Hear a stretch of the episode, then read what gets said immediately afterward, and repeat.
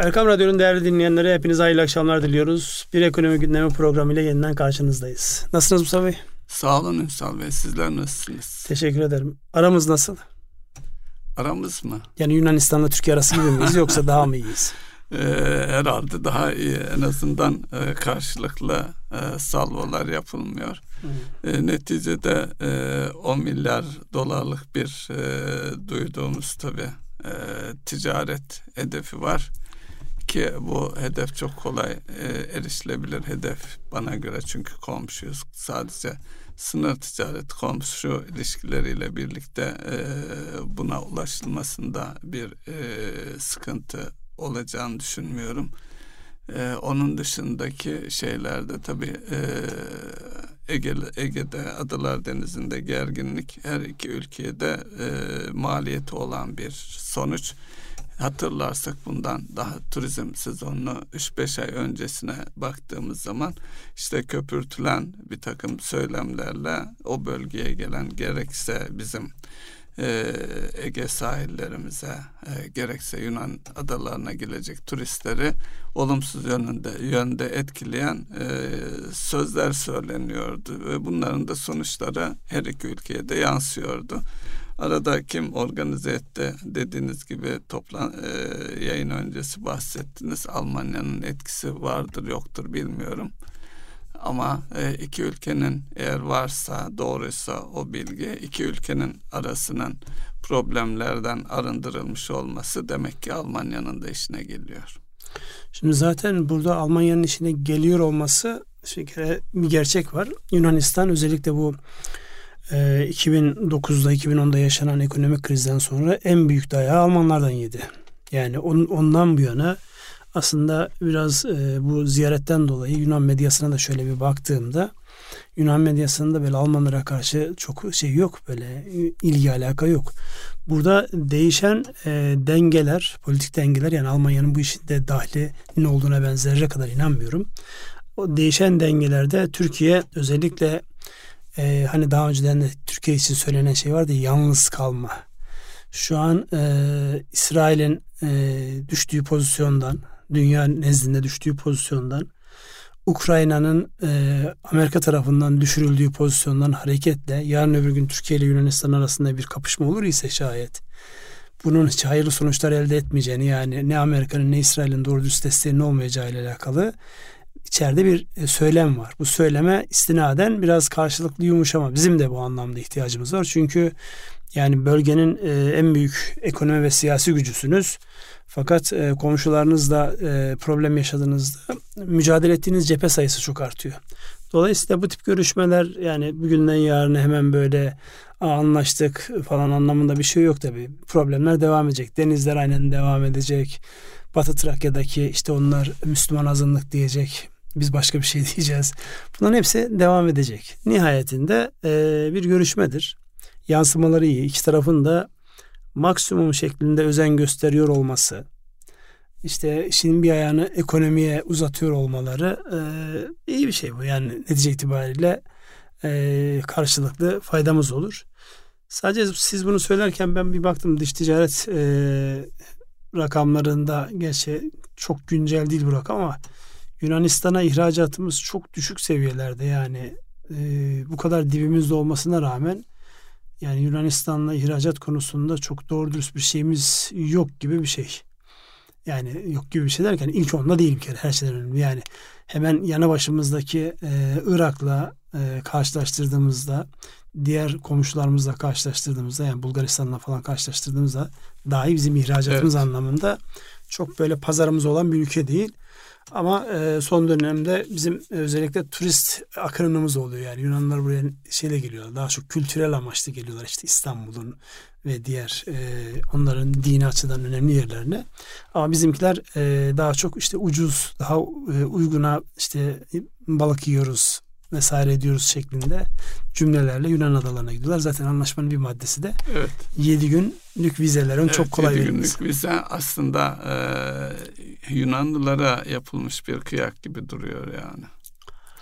Ama burada e, tabii iki ülkenin arasının iyi olması özellikle lojistik e, açısından bakacak olursak. Sonunda rakamı buldum. 3.3 milyarlık e, ihracatımız varmış. O kadar da kötü değil yani. Ee, yine de komşu ülke olarak yani deniz sınırlarında dahil edersek e, çok az diyebiliriz ki Yunanistan'da doğru dürüst bir sanayi yok zaten. Hizmet ağırlıklı, turizm ağırlıklı ve Avrupa'nın e, finanse ettiği bir ülke konumunda. Dur ben sözümü düzelteyim ya. Yunanistan'la yaptığımız ihracat Çin'e yaptığımız ihracatta daha yüksek. yani Çin e, ithalat tarafında hep gözümüzde büyüdüğü Asıl için. o ciddi problem. Yani. Çin'e olan e, ticaretimizin bir yolla dengelenmeye çalışılması gerekir. Yani şimdi böyle iyice küçükler hanesine girince e, şeyi evet. görememişim. Yani Çin'in bile bir kademe üzerinde listeye bir daha bakınca. Evet. Şimdi Çin'le dediniz ya kuşak yol projesi Çin'le ilişkimiz ve ticaretimiz açısından önemli. Hele son zamanda Hindistan ve e, şey e, Basra Körfezi, Suudi Arabistan, İsrail üzerinden bir e, yeni bir yol tezgahlanmaya çalışılıyor ya. Hı hı. O açıdan bakılırsa kuşak yolun bizim de işimize geldiğini ifade edebiliriz zaten. Adı üstünde İpek yolu Çin'den başlayan bir yol. Yani ne kadar bizim işimize geliyor bilmiyoruz. Oradaki nihai hedef biliyorsun üreten ülke olan Çin'in. göre Hindistan'la şeye göre kıyaslayınca. Tamam yani üreten Çin'in Avrupa'ya ulaşama isteği. Pakistan'da e, kuşak yola dahil bir ülke oldu. Azerbaycan'da dahil. Evet. Ya ona bakarsanız. Kuşak yolu e, diyorum ben daha avantajlı bizim lehimize diye. Ama şimdi nihayetinde ortaya çıkış biçimi Çin'in dünyaya ulaşması evet, için. Bizim evet. Çin'e ulaşmamız değil. Çin en kolay Avrupa'ya nasıl ulaşırım diye geliştirmiş olduğu limanlarıyla, demir yoluyla oluşturmuş olduğu bir proje. Yani bu anlamda baktığımızda yani kimse bizim kara kaşımıza, kara gözümüze e, yapmıyor bu işi. O açıdan e, doğru değerlendirmemiz gerekir diye düşünüyorum. Neyse. Evet. Yani Yunanistan'la ticaretimizi bu anlamda bir daha düzelttikten sonra devam edelim isterseniz. Başka hangi başlıklara değinmek Şimdi, istersiniz? E, enflasyonla başlamamız e, uygun, uygun olur e, diyorum. Evet enflasyonla alakalı işte rakamlar geldi. Ee, beklentiler civarında mıydı? Ee, Sanki. Yani 61.98 miydi tam böyle şimdi bugün de böyle küsuratlı söyleyince olmuyor. 61. Tam rakamları söyleyelim. 61.98 doğru söylemişim. Yani burada baktığımızda 12 aylık birikimli enflasyonumuz yani yıllık olarak 61.98 e, aylık olarak baktığımızda bu rakamlar e, yine beklenen seviyelerde gerçekleşmiş. Yani ne olmuş? 3.28 olmuş. Bir önceki ay 3.43'tü. Şimdi bu niye önemli? Şu an en büyük tartışma biliyorsunuz işte gelecek dönemin işte asgari ücret ne olacak? Kiralar ne olacak? Yani ekonomiye bu nasıl yansıyacak? Özellikle başta asgari ücretteki düşünülen farklar olarak iş dünyasından e, farklı farklı öneriler geliyor. En son MÜSİAD'ın bir önerisi olmuştu. İşte 6 aylık geriye 6 aylık enflasyon artı ekonominin büyüme oranı diye bir rakam telaffuz ettiler ya da bir düşünce telaffuz ettiler. Ee, daha önceden malumunuz e, Mehmet Şimşek'in bir bahsi vardı yani realize olmuş enflasyon değil beklenen enflasyona dikkat alırsak ancak biz enflasyonla mücadele ederiz diye. O da beklenen enflasyon 2024 ile alakalı işte 33-36 bandında bir rakam. Şimdi MÜSİAD'ın önerisine baktığımızda e, artı bir 4-5 puan daha geliyor bunun üzerine yani 40'ın üzerine çıkıyor. Dolayısıyla aslında herkesin niyeti 40'lar civarında bir şey vermekte. İşte herkes kendine yani ben bunu niye yaptığıma e, zemin oluşturmaya çalışıyor ya da ben bunu niye önerdiğime zemin oluşturmaya çalışıyor gibi bir şey çıkıyor ortaya. Siz ne düşünüyorsunuz? Evet, e, şimdi muhalefetin de Türk işi ziyareti var. Türk işinde işte açlık sınırı teklif edilirse asla masada olmayız gibi e, yaklaşımları var. E, genel olarak e, bakıldığı zaman enflasyon, enflasyon e, sürecinde özellikle e, asgari ücret e, diğer ücretlere de e, mesnet teşkil eder hale geldi. Yani özellikle orta gelir dediğimiz beyaz yakalı insanları da dikkate aldığımız zaman onlar da ciddi bir e, gelir kaybı yaşadılar. Dolayısıyla aradaki e, makas e, daraldı. Yani e, asgari ücret alan insanlara yakın ücret alan insanların sayısı da fazlalaştı ve bunlar da yaklaşık 10-20 yıldır iş hayatında olan yani orta yaş grubu dediğimiz özellikle beyaz yaka tarafında baktığımız zaman beyaz yakalıların da daha önceki refah seviyelerine ulaşamadığı onların da ekonomik sıkıntı içerisinde olduğu bir süreçteyiz. Onun için asgari ücretin belirlenmesi firmaların da e, geleceklerini doğrudan etkiler bir hale geldi. Yani hem bir onların gelirlerinin düzeltilmesi hem de e, işverenlerin, firmaların e, sürdürülebilirliği noktasında da bir sıkıntı oluşturmaması. Ama bunun içerisine bir refah payı girmesi gerekiyor. Evet. Yani e, oran tartışması Şimdi benim tahminim e, bir e, yıllık bir e, asgari ücret belirlenecek. Ama neticede daha önceki Merkez Bankası açıklamalarından hareket edersek Mayıs ayında enflasyonun tekrar zirveye çıkacağı e, öngörüsünden hareket edersek sanki ikinci yarıda Temmuz'da tekrar bir artış olabilir mi veya değerlendirme olabilir mi diye düşünüyorum. Şimdi orada e, bir kere bu yılda bir kere olması konusu herkesin istediği bir mevzu. Ya bunun hilafına kimse bir şey söylemiyor çünkü bütün dengeler bozuluyor. Yani siyaset de e, masaya iki kere geliyor insanları memnun etmek adına. Bir de söylemiş olduğunuz e, şey aradaki bir tepe noktası.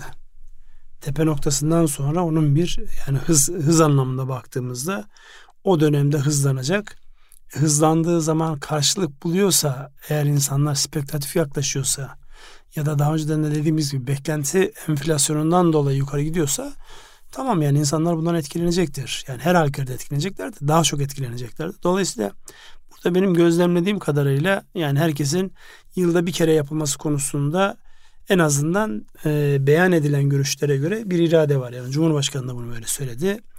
E, zaten Hazine Maliye Bakanı bunun böyle olması gerektiği konusunda aylar önce söylemişti. Buradan baktığımızda yani e, iş adamlarının da işverenlerin de bu anlamda yılda bir kere olması normal.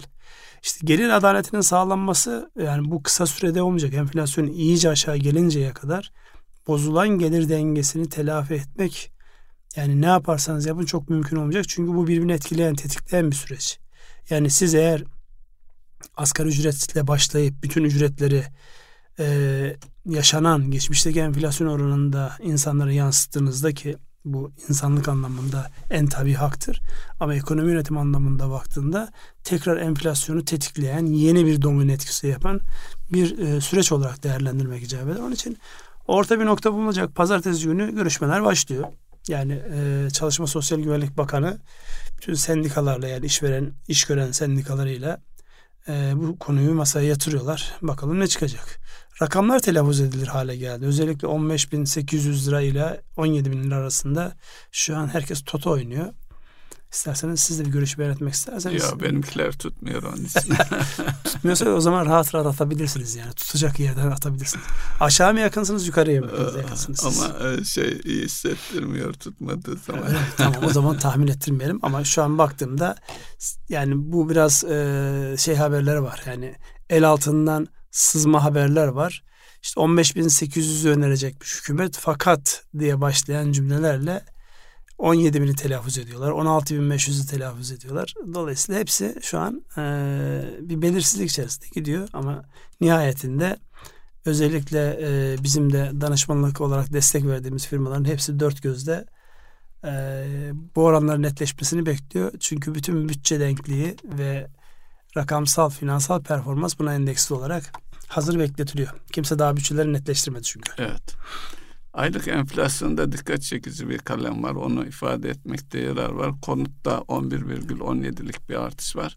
Artışta e, doğalgazla ilgili e, bu e, Karadeniz'de bulunan doğalgazın şebekeye verilmesiyle ilgili e, ücretsiz bir bölüm vardı. Tabii kış geldiği için o bölümün üzerinde harcama yapıldığı için sanki enflasyona yeni bir kalem girmiş gibi bir etkisi oldu dikkat çekici olan e, şey bu. Evet. Ki, o... Evet. Üretici enflasyonu ise 42.25 aylık 2.81 seviyelerinde e, bir enflasyon var. E, onunla ilgili e, ne dersiniz Ünsal Bey? Yaklaşım olarak yani iş dünyasına buradaki e, enflasyonun tüketici enflasyonuna yansıması açısından bakarsak Şimdi e, yakın artık, zamanda biliyorsunuz e, bankacılık sistemi e, tüketici finansmanına çok yanaşmıyor. Yani tüketici kredileri biliyorsunuz ilk frene basılan e, kalemdi. Son günlerde biraz özellikle e, ev ve otomotiv ile alakalı kredilerde hem reklamlara yansıyan başlığıyla hem de uygulamada yani bilmiyorum e, çalıştığınız bankalar ya da geçmişte bir şekilde hesap açtığınız bankalar size dönüp şu kadar limitiniz var. Eğer hemen kullanmak evet. isterseniz şöyle olsun böyle olsun teklifleri geliyor mu? Enteresan bir şekilde yoğunlaştı yani. Ee, uzun zamandan beri görmediğimiz kadar yoğun bir aramalar başladı. Buradan şu kendini gösteriyor. Ee, mevduat elde şişmeye başladı. Reel sektörden yani işletmeler tarafından şey yok. Ee, çok böyle iştah yok. Dolayısıyla eldeki kaynakların yüksek maliyetli kaynakların daha fazla zarar vermemesi açısından geniş, daha küçük tab- e, miktarlarla tabana yayılması konusunda bankaların bir öngörüsü var. Bu da önümüzdeki günlerde e, yani rakamlar düşük değil ama 2.85'te konut kredisi teklif ediyorlar ya da otomotiv kredisi evet. teklif ediyorlar. Yani onun e, reklamlarla da destekliyorlar. Baktığınızda 30'ların üzerinde gibi bir şeye geliyor. Yani şu anlama geliyor. Bankacılık sistemi 30'lu rakamlı enflasyonu çoktan kabullenmiş vaziyette. Yani oraya geleceğini kabullenmiş. Şimdiden oraya e, satış yapıyor. Dolayısıyla bunların hepsini hesaba kattığımızda bir hareketlenme olur mu? Olur. Fakat bu yüksek maliyetlerle o kadar yüksek taksidi kim ödeyebilir sorusunun cevabı orası meçhul. Yani 30'lu rakamlar daha doğrusu iki haneli olan bütün rakamlar enflasyon ne olursa olsun yani aynı şekilde zıplamayacaksa fiyatlar korkunç bir şekilde uçup e, insanlar da mal bulma noktasında zorlanacaklarsa evet anlamı var. Ama şu an ev satılmıyor, araba satılmıyor. İkinci el için söylüyorum. Birinci elde bir patlama oldu, rekorlar kırıldı ama ikinci elde böyle bir şey var, sıkıntı var. Dolayısıyla böyle bir ortamda kim bu kadar yüksek maliyete katlanır? Ee, gelecekte enflasyonun yüzde altmış bekleniyorken yüzde otuz otuz beşte kredi kullanır sorusunun cevabı bireyler açısından söylüyorum. Biraz tartışmalı yani insanlar bu anlamda çokça soracaklar. Şeyde e, mevduat faizleri de e, 50'li oranlara %50'ye yaklaşan bir seviyede. Komedi de burada zaten. E, ama şu da var. E, TL kaynakların %35'i vadesiz dediğimiz maliyetsiz kaynaklardan oluşuyor. Yani, e, bankacılık sisteminde bu, paçal bu şeyde, bakıldığında yani özellikle ticari bankalar için söylüyorum. Bu faiz oranından hala insanlar kaynaklarının %35'ini vadesinde tutuyorlarsa bu bankacılık karlar açısından önemli bir katkısı evet, alır. önemli bir katkısı var e, onun da. E, tabii araç kredileriyle ilgili sıkıntılar e, yani makul seviyede değil. İkinci elde e, durgunluk devam ediyor. Ancak e, bu hafta alınan yeni bir karar var. E, ikinci eldeki e, problemleri çözmek için e, ee, 6 ay satmama ve 6000 kilometre şartı vardı. O bu ay e, süresi bitmişti ancak hükümet onu 6 ay daha Temmuz'a kadar uzattı. Dolayısıyla e, ikinci ele e, ikinci elde satılacak e, sayı bir noktada e, ötelendi diyebiliriz. Bu da sanki ikinci eli e, durgunluğa biraz olumlu etkisi olur mu öyle bir... Bir taraftan gümrüklerde bekleyen 700 bin tane araç var. Onların piyasaya gelmesiyle alakalı. Malum geçen haftalarda böyle bir haber vardı. Evet vardı. Şimdi o bir e, arz oluşturacak yani. Bu arzı karşılayacak bir talebe ihtiyaç var. O arabaların tabii ne kadarı sağlamdır, insanlar ne kadar ilgi gösterirler. Ama bir gerçek var. 700 bin tane sizin gümrüklere terk edilmiş aracı piyasaya sunduğunuzda ikinci el fiyatları nispeten aşağı gelecek. Birileri bunu önceden şey yapar blok olarak alıp göğüsler bilmiyorum öyle bir kaynak Zor var mı? Da. Zor Çünkü... bir şey. Dolayısıyla ikinci elle alakalı zaten yani o söylemden beri başlayan bir gerileme Bu var. Bu araçlarda standart değil. Her markada, her modelde. Kesinlikle. E, arabaların yaşı da devreye gireceği için.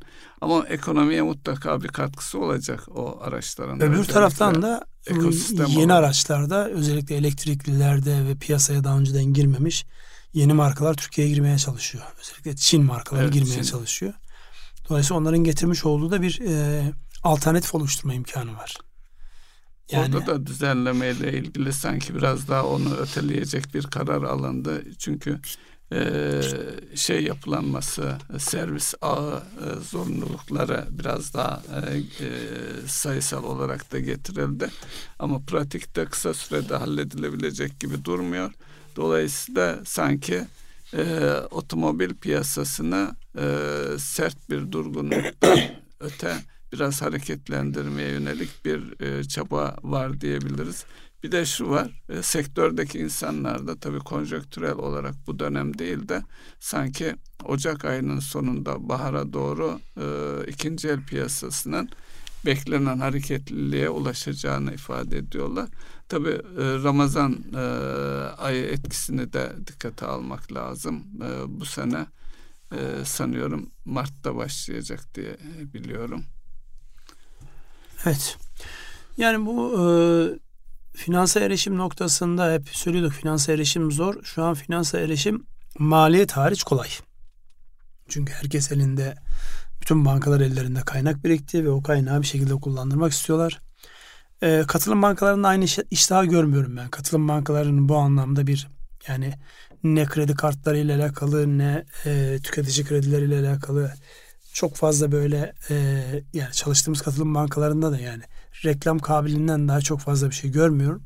Ama ticari bankalarda bu e, inanılmaz agresifleşmeye başladı. Onun yansımalarını e, hareketlik olarak görürüz. Fakat buradaki temel e, espri enflasyona olan etkileri. Enflasyona olan etkileri düşürülmek kaydıyla bu razı olunur. Yani şunu söylemek lazım. Fiyatlar genel seviyesindeki enflasyondaki artışa sağlamayacak aynı fiyatlardan dönen ikinci el e, ekonominin canlanması açısından tabii ki fayda sağlar. Ama ve lakin bu spekülasyona sebep olacaklar fiyatları tekrar yukarı itecekse onu herhalde hükümet e, çok önüne açmayacaktır diye düşünüyorum. E, tabii katılım bankaları özellikle e, temin ettikleri kaynağın sonunda elde edilen e, karın paylaşımı ilkesine e, dayandığı için özellikle faizlerde sert artışların olduğu dönemlerde katılım bankalarının buna ayak uydurması e, en az birkaç aylık bir döneme e, ihtiyaç duyuyor. Tersinde daha da kolaylık sağlıyor. Dolayısıyla şimdi de katılım bankalarının aleyhine olan bir süreçteyiz. Bu faiz artışları onları etkiliyor. Hatta şu da var daha önceki şeyde de yaşadık biliyorsunuz. E, faize duyarlı olmayan ama kaynaklarını katılım bankasında değerlendiren kesimde katılım bankasındaki kaynağını diğer e, ticari bankalara rahatlıkla kaydırabiliyorlardı. O da bir e, katılım bankalarının özellikle kaynak tar- e, tarafında, kredi tarafında çok fazla agresif olmamalarının nedenidir diye yorumlayabiliriz. Evet. Şimdi diğer konulara devam edelim isterseniz. Şöyle ben notlarıma bakıyorum. Ee, fazla konuşulan meselelerden bir tanesi özellikle son dönemde altın fiyatlarının ne olacağı ile alakalı. Evet. Tasarruf tarafında. Bu çok yoğun sorulur hale geldi. Şimdi baktığımızda emtia piyasalarına baktığımızda e, özellikle altında 2000 doların üzerine çıktıktan sonra herkeste e, daha yukarıya gideceği ile alakalı bir şey var. Daha önceden yatırım bankalarının biliyorsunuz bu konuda e, bazı öngörüler olmuştu. 2400 dolarları yani ons bazındaki şeyden bahsediyorum.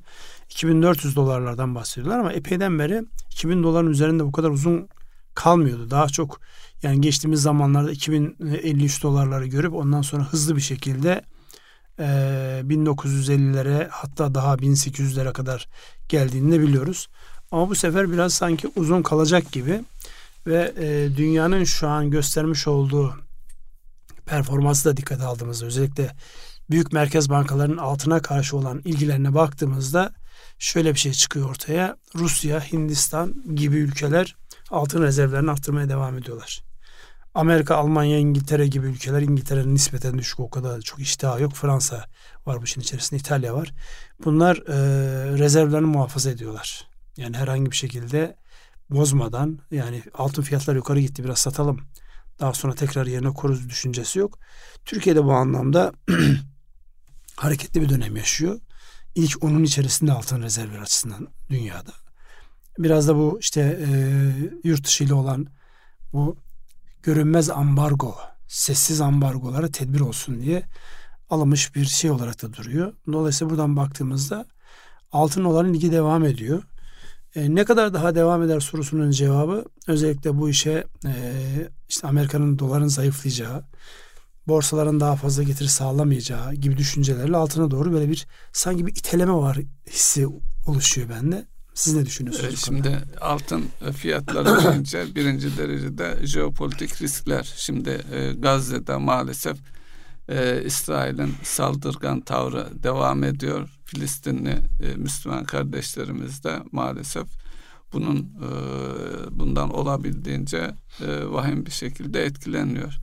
E, şimdi bugün e, veya dündü sanıyorum Netanyahu'nun bir açıklaması daha vardı. Eğer Hizbullah e, bize saldırırsa e, Güney Lübnan'ı, Lübnan'ı ve ilk kez de Beyrut şehir başkent ifade edildi. Beyrut'u işgal ederiz, alırız gibi bir şey. Bu büyük bir risk. Eğer istediği şekilde gelişme olursa veya olmasa da dikkati dağıtmak için sanki Lübnan'a İsrail saldıracak gibi. Öyle bir gelişme ki Hizbullah dediğimiz zaman arkasında İran'ın olduğu bir yapı. Ama şu an itibariyle işte İsrail e, Suriye'deki e, havalanlarını bombalıyor ve zaten e, albuka altında limanları da Suriye'nin dolayısıyla Hizbullah'ın lojistik damarları kesilmiş gibi bir durum var. Böyle bir şey olur mu, olmaz mı? Veya İsrail eğer orayı gözüne kestirdiyse neticede oradan 2-3 füze attırarak e, Lübnan'a girebilir. Bu riskler e, altın fiyatlarını konuşuyoruz. E, doğal olarak paralardan altına doğru bir kayışı daha da körükleyecektir. E, hesap edenler risk yönetimi açısından bunu mutlaka dikkate alıyordur. Tabi bunun yanı sıra emtialarda e, bu değerli madenler hariç e, petrolü de dikkate alırsak bir gerileme söz konusu. E, o da işimize gelen bir şey. Bu da dünyadaki ticaretin ekonomilerin zayıfladığının bir işareti olarak da almamız gerekir. Ama ne kadar sürer petroldeki hareketlilik çünkü petrol e, tüm ülkeleri etkileyen en önemli e, metadan bir tanesi. Şimdi ben de birkaç e, şey söylemeden önce yine altınla alakalı e, siz konuşurken bir taraftan e, az önce söylemiş olduğum o rezervlere baktım. Yani dünyada en e, yoğun, en e, sıkı rezervi tutan Amerika Birleşik Devletleri. 8133 bin ton Eylül sonu itibariyle böyle bir e, rakam var. İkinci sırada Almanya 3, 3353 bin ton. E, İtalya var 2452 bin ton. Enteresan bak İtalya, Fransa, Rusya, Çin, İsviçre, Japonya, Hindistan, Hollanda ve Türkiye. Türkiye'de mesela Amerika'nın 8130 olduğu yerde Türkiye 479 e, tonla bu anlamda baktığınızda önemli ülkelerden bir tanesi.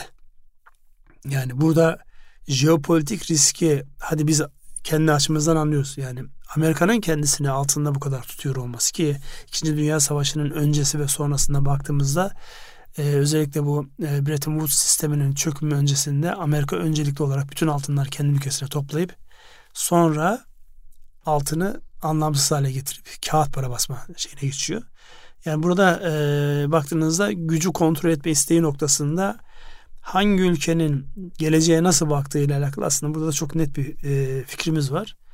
E, orada benim dikkatimi çeken e, şey oldu. İngiltere mesela oldu. İngiltere e, çok gerilerde geliyor. Yani kendini bu anlamda anladığım kadarıyla daha güvende hissediyor ya da onların meşhur bu taş kıymetli taşlar olan merak. Gerçi Belçika diyebilir taşın şey ama Londra her zaman finansın merkezi olarak e, o yükte hafif pahada ağır olan nesneleri tutmak noktasında İngiltere'nin böyle bir duruşu var. E, buradan baktığımızda da e, yani altın rezervi biriktirme konusunda ülkelerin kendilerini içinde bulundukları konjonktüre göre ya da jeopolitik duruma göre farklılaştırıyorlar diyelim. Yani altın olan ilgi jeopolitik riskler devam ettiği sürece devam eder diye de kendi haneme Tabii, not geçeyim. İngiltere'nin duruşu da sürekli olarak e, Amerika son hatta Körfez Savaşı'nı dikkate alırsak ondan itibaren somut bir şekilde Amerika ne yaparsa Amerika'nın sanki e, dibek dövücünün hıh diyicisi gibi sürekli Amerika ne derse onun yanında yer alan bir politika izliyordu. Onu da dikkate alabiliriz. Orada jeopolitik değerlendirmeler yapan hatırlarsanız bir programda da bahsettiğimi hatırlıyorum. Bir e, şu an isim aklıma gelmedi. Uluslararası bu jeopolitiği hem bugün hem geleceğini yorumlayanlardan bir tanesi şunu demişti. Artık İngiltere e, o üzerinde güneş batmayan imparatorluk özelliğini yitirdiği için her zaman iyi bir ikinci olmaya adaydır. Güçlü kimse onun yanında en güçlü olarak yani en büyük destekçi olarak İngiltere'yi görmek mümkün. Burada sadece e, bazı noktalarda anladığım kadarıyla Amerika ile e, çelişiyorlar. Amerika'nın desteklediği bazı yerlerde karşısında İngiltere oluyor. Eğer bir danışıklı dövüş değilse. Özellikle bu uluslararası arenayı e, kontrol altında tutma isteğiyle alakalı olarak. Yani şimdi mesela az önce söylemiş olduğumuz o Hindistan'dan başlayıp işte İsrail'le devam eden Avrupa'ya ulaşan e, yeni bir alternatif ticaret yolunun arkasında İngiltere'nin olduğu, İngiltere'nin desteklediği ile alakalı böyle bir e, şey söyleniyor. Şimdi hem Çin'le hem Hindistan'la birlikte iş tutmak ama şu bir realite e, o söylenene ben de katılıyorum. İngiltere hep güçlü ki desteklerin en güçlü destekçi konumunda kendini konumlandırıyor siyaseten daha önceki etki alanından dolayı. Evet. E, konularımız arasında e, COP e, 28 Cumhurbaşkanımız e, geçen hafta katılmıştı. Açılışla ilgili orada daha çok devlet başkanlarının yer aldığı bir şeydi ama daha sonrasında da özellikle iklim sürdürülebilirlik konularında çok yoğun e, görüşmeler, e, toplantılar yapılıyor. Türkiye'den de ciddi miktarda oraya katılanlar var. E, orada açıklamalardan en bizi ilgilendiren tarafla ilgili şimdi Türkiye olarak da biz 2053'te net 2053'ü net sıfır e, emisyon hedefi olarak koymuş durumdayız. Bununla e, ilgili olarak 640 milyar dolarlık e, bir yatırımın gerekli olduğu söyleniyor. E, yine temiz enerjiye yılda e, 12 yılda 100 milyar dolarlık bir e, yatırım yapmamız söz konusu.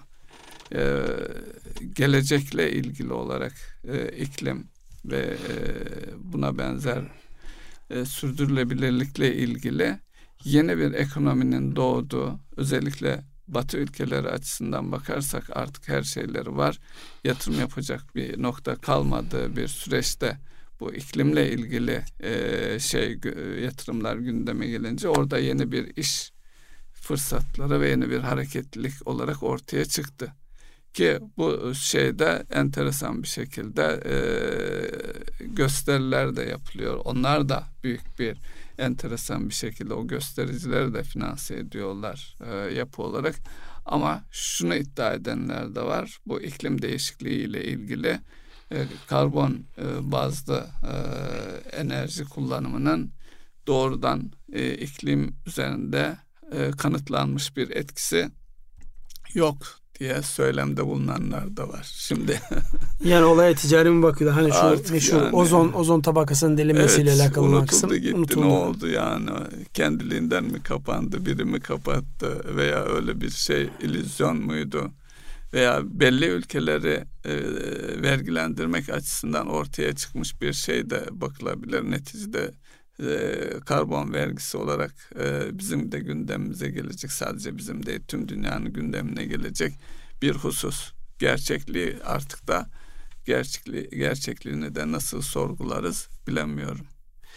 Şimdi e, ben de kendi hanemde gözlemlediğim şey söyleyeyim. E, çok sayıda arkadaş katıldı. Özellikle bu iş adamları derneklerinden arkadaşlar katıldı, devletler katıldı, işte finans sektörü oradaydı, enerji sektörü oradaydı. Aslında bütün yani gelecekle alakalı söz söyleyecek olan bütün sektörlerin olduğu bir toplantıydı. O anlamda oldukça da ses getirdi. Devlet başkanlarının orada oluyor olması ve söylemiş olduğunuz şey de yani dünyanın geleceğinde özellikle iklim, çevre ve sürdürülebilirlik kavramları etrafında ama onları da içine alan bütün sektörlere dokunan yeni bir bakış açısı geliyor.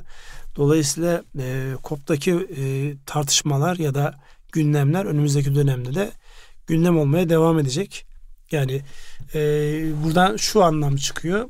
Geçenlerde Ticaret Bakanımız da bu arada ben biraz yani e, geçmiş olsun. Teşekkür ediyorum. Evet. Yani nefesim kesiliyor niyeyse. E, Ticaret Bakanımızın da e, gündeme getirdiği bir şey var. Şunu söylüyor.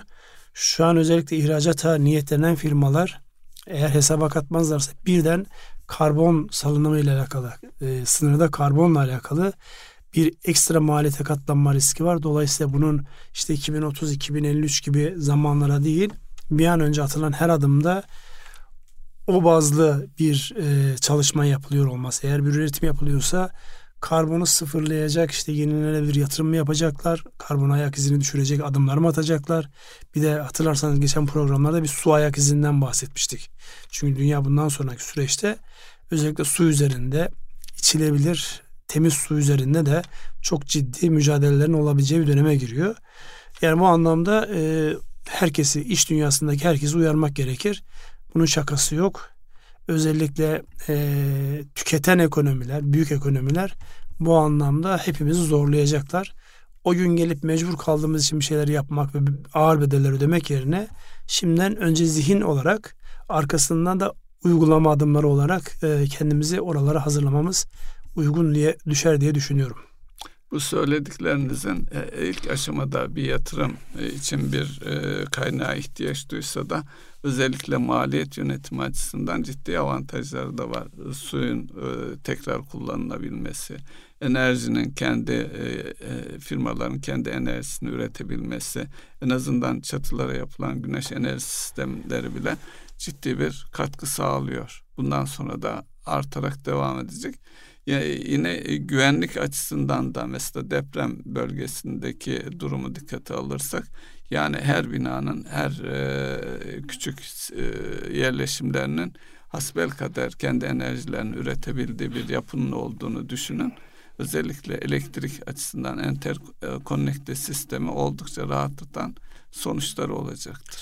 Orada sadece e, daha önceden Ankara'da yapılan bir toplantıda muhtelif toplantılarda elektrik üretim AŞ'nin başında bizim de e, arkadaşımız olan e, İzzet Bey'in bir uyarısı vardı. Özellikle bu yenilenebilir kaynaklara tabii ki yönelmek fevkalade önemli. Sadece orada santrallerin durumunu, trafoların durumunu bilmek lazım. Çünkü trafodaki kapasite eğer yeterince elverişli değilse yenilenebilirin özellikle güneşin e, saat 3'ten sonra performansının olmayışı oluşan boşluğu doldurmak noktasında emir amadeliği yani daha fosil yakıtlara dayanan ya da e, rezervuarlı yani bu baraj sistemi evet. yapılara dayanan iyi bir planlamanın ica- yapılması icap eder. Yoksa düşünce itibariyle gidilecek daha çok yol var. Yani Türkiye'de en özellikle güneş enerjisinin e, ve jeotermal kaynakların yani rüzgarda epey bir mesafe kat ettik. Oralarda daha gidilecek çok mesafenin olduğunu teknolojiyle beraber oraların da fazlasıyla e, gündeme geleceğini e, hepimiz biliyoruz. Hatta geçen gün sizinle tartışıyorduk yani e, Suudi Arabistan ve Birleşik Arap Emirlikleri bu kadar yeraltı zenginliklerine rağmen bu enerjiye niye bu kadar, güneş enerjisine niye bu evet. kadar yatırım yapıyor konusunu e, gelecekte alakalı kaygı herkesin kaygısı sadece bizim kaygımız değil. Dolayısıyla zihnen ona hazırlanmak istiyorlar.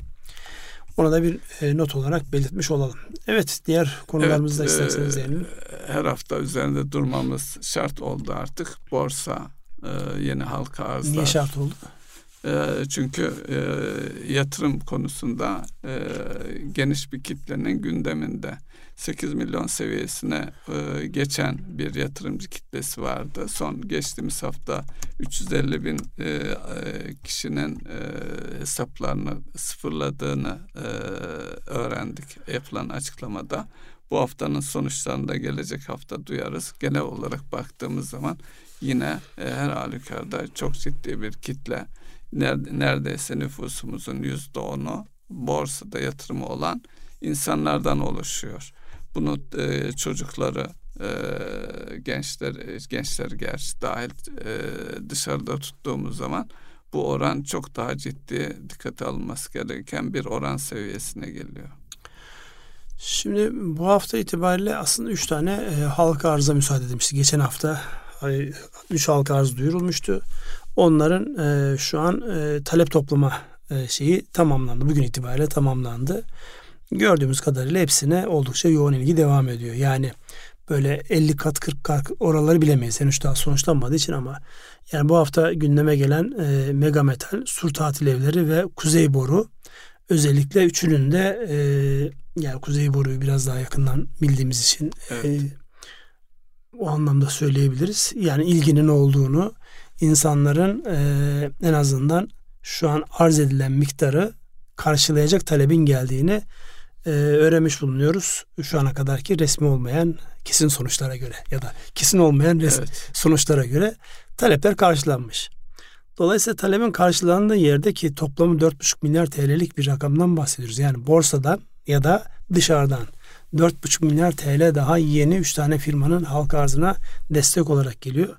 Bunlar önemli rakamlar. Yani şeyi düşündüğümüzde Merkez Bankası'nın günlük reel kont e, limitini genişleteceğim 3 milyarı daha da arttıracağım ifadesi ne değerlendirdiğimizde 4,5 milyar çok büyük gelmiyor olabilir ama baktığınızda yani e, firmalar açısından baktığımızda 4,5 milyar TL'lik bir kaynak girişi maliyetsiz bir kaynak girişi önemli bir kaynak. Dolayısıyla devam edecek. Önümüzdeki hafta içinde bir firmaya tekrar e, onay verildi.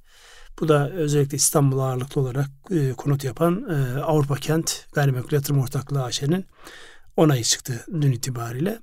Dolayısıyla devam ediyor.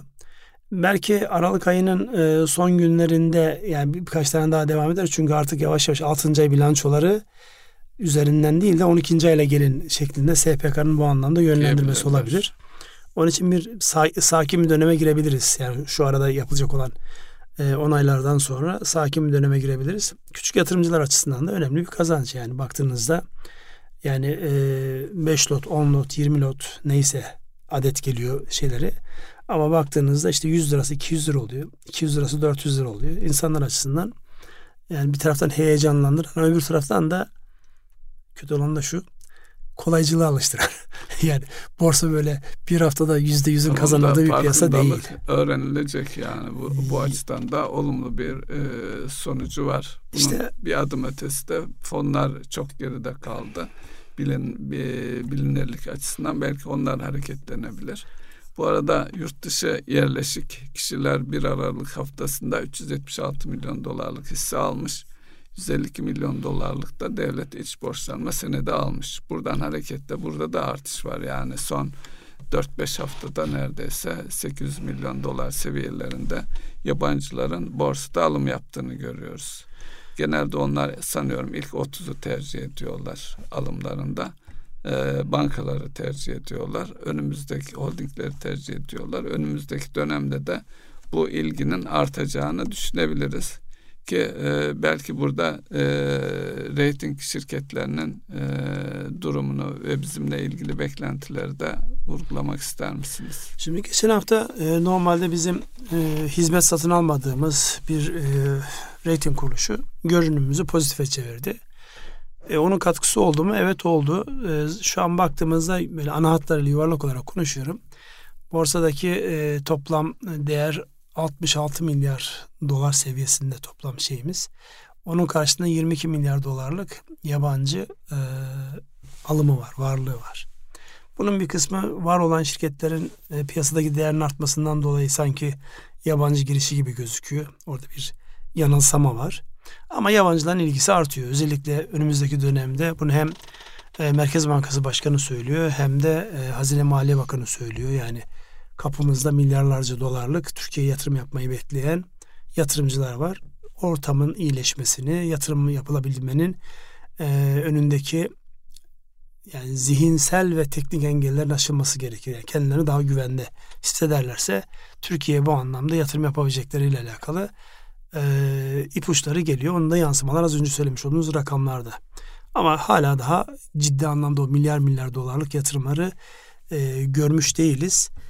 Onları görebilmemiz açısından e, biraz zamana ihtiyaç var. Özellikle Türkiye'nin e, doğrudan yatırım alma noktasında yani baktığımızda 2022'nin sonundan yani geçtiğimiz 11 aylık döneme baktığımızda çok net eksideyiz. Yani giden kaynakla gelen kaynak arasında hala ciddi bir fark var. Onun tekrar geri dönebilmesi için de e, bu süreci bir görmemiz icap edecek. Şimdi ben e, ülkeler bazında bakıyorum ama bir taraftan Türkiye'yi de görmeye çalışıyorum rakam anlamında. Neyse şey ulaşamadım. Evet. Rakama ulaşamadım. Dolayısıyla bu anlamda e, bir giriş var.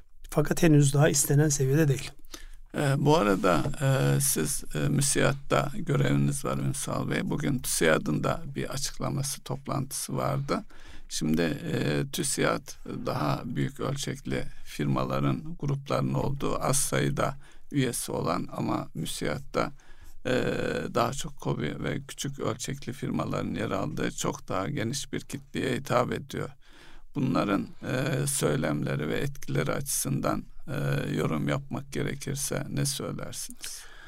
Şimdi ben taraf olduğum için benim yorum yapmamdan ziyade sizin yorum yapmanız gerekir ama dikkat çeken şu vardı. Özellikle yani sabahleyin benim de dikkatimi çekti. Özellikle e, eski TÜSİAD Başkanı'nın Yüksek İstişare Heyeti Başkanı'nın Türkiye'de yani bazı şeylere böyle vurgu yapmalar özellikle işte refah, mutluluk ama işte bunun arkasında hukuk, adalet gibi cümleleri kuruyorlar. Tamam güzel. Hepimizin yani altına imza atacağımız şeyler de e, keşke her zaman aynı samimiyette olsa insanlar.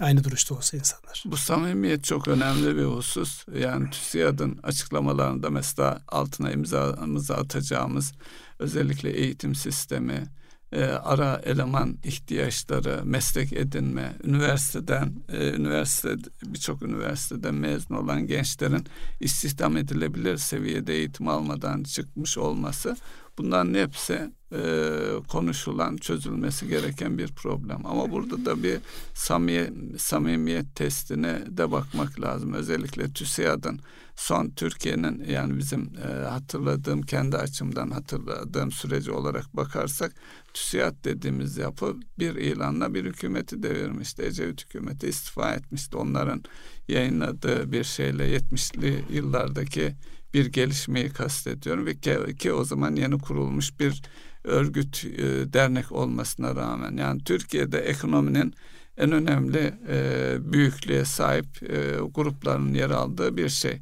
Ama bunların kendi iş yapmalarının ötesinde e, güçlerini maksada aşan seviyede yani toplumla TÜSİAD arasında sanki bir bariyer olduğunu düşünüyorum ve TÜSİAD da bunu hiçbir zaman görmek istemiyor. Sürekli nasihat veren veya kendi çıkarları doğrultusunda talepte bulunan bir yapı gibi ve e, özellikle de e, genelde tüm dünyada öyledir ama e, bizde de e, maalesef öyle e, iş dünyasının siyaseti yoğun olarak etkileme ve kendi e, istekleri doğrultusunda kararlar almaya yönelik bir e, batıda lobi e, kurumsal bir şekilde yapıyorlar ama bizim gibi ülkelerde de her e, dolaylı veya doğrudan müdahalelerde bulunmaya çalışıyorlar.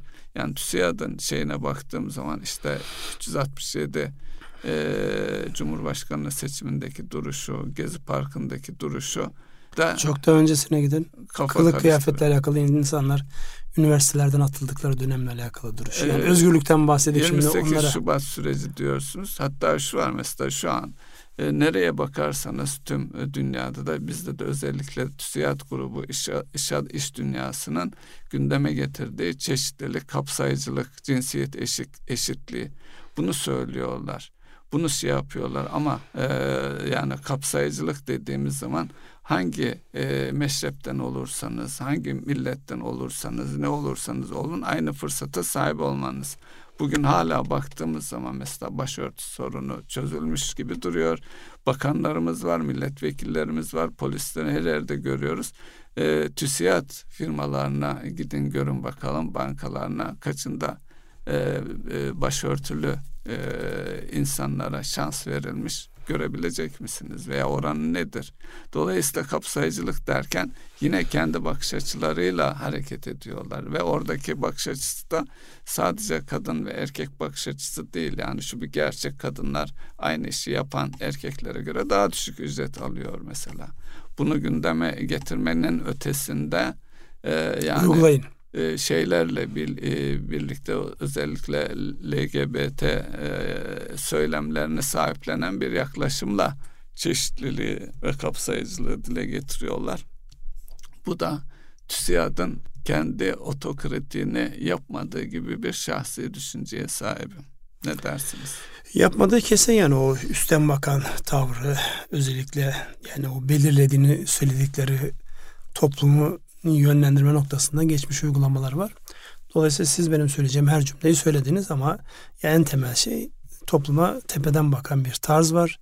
Sadece e, belli insanları e, öncelikleyen bir tarz var. Neyse onu şimdilik bir kenara bırakalım. Siz söyleyeceklerinizi söylediniz. Benim de fazlasıyla iştirak edeceğim şekilde. Burada e, zikretmediğimiz aslında arada söyledik. Merkez Bankası reskont kredilerini arttırarak piyasanın ihtiyaç duyduğu özellikle yatırım yani bu e, istihdam garantili ya da taahhüde dayalı kredilerle alakalı bir genişleme olacak. Exim Bank'da genişleme olacak. Son zamanlarda özellikle Exim Bank'ın e, kredileri sonuçlandırma ile alakalı bir eleştiri vardı. Onunla alakalı e, Exim Bank Genel Müdürlüğü'nün bir açıklaması var. Dolayısıyla ekonominin daha e, aktif ve rahat yürüyebilmesi açısından herkes kendi hanesinde çalışıyor. Bu arada özellikle bu hafta çokça dikkat çekildi. Bu pizza e, pizza şeyi sonuçlarına göre Türkiye eğitim sisteminin öğrenci özellikle orta öğrenimin kalitesiyle alakalı maalesef burada OECD ülkeleri şeyinde e, o ölçeklere göre yine sonuncu olmuşuz. Bu da el birliğiyle bütün toplum olarak üzerinde durmamız gereken, gözden geçirmemiz gereken başlıklardan bir tanesi. Yani e, gelecekte herkes üniversite mezunu yapmak yerine az önce söylediğiniz anlamda evet. iş dünyasında karşılık bulmayan üniversite mezunları yerine daha nitelikli, daha dolu insanların yetişebileceği bir eğitim sistemini özellikle meslek kazandırarak oluşturabilecek bir eğitim sistemine yürümekte fayda var. E, dünyadaki rekabet edeceğimiz ülkelerin e, bize göre baktığınızda bu anlamda e, ciddi artıları var. Biz bu artıları e, görüp ona göre tedbir almamız gerekiyor. Buyurun vaktimiz. E, Süre mi doldu diyorsunuz? Evet. E, tamam o zaman notlar hala e, duruyor ama daha fazla uzatmanın bir anlamı yok. Erkam Radyo'nun değerli dinleyenleri bir ekonomi gündemi programının daha sonuna geldik. Dilimizin döndüğünce bu hafta gördüğümüz olayları aktarmaya çalıştık. Hepinize hayırlı akşamlar diliyoruz. Hayırlı akşamlar.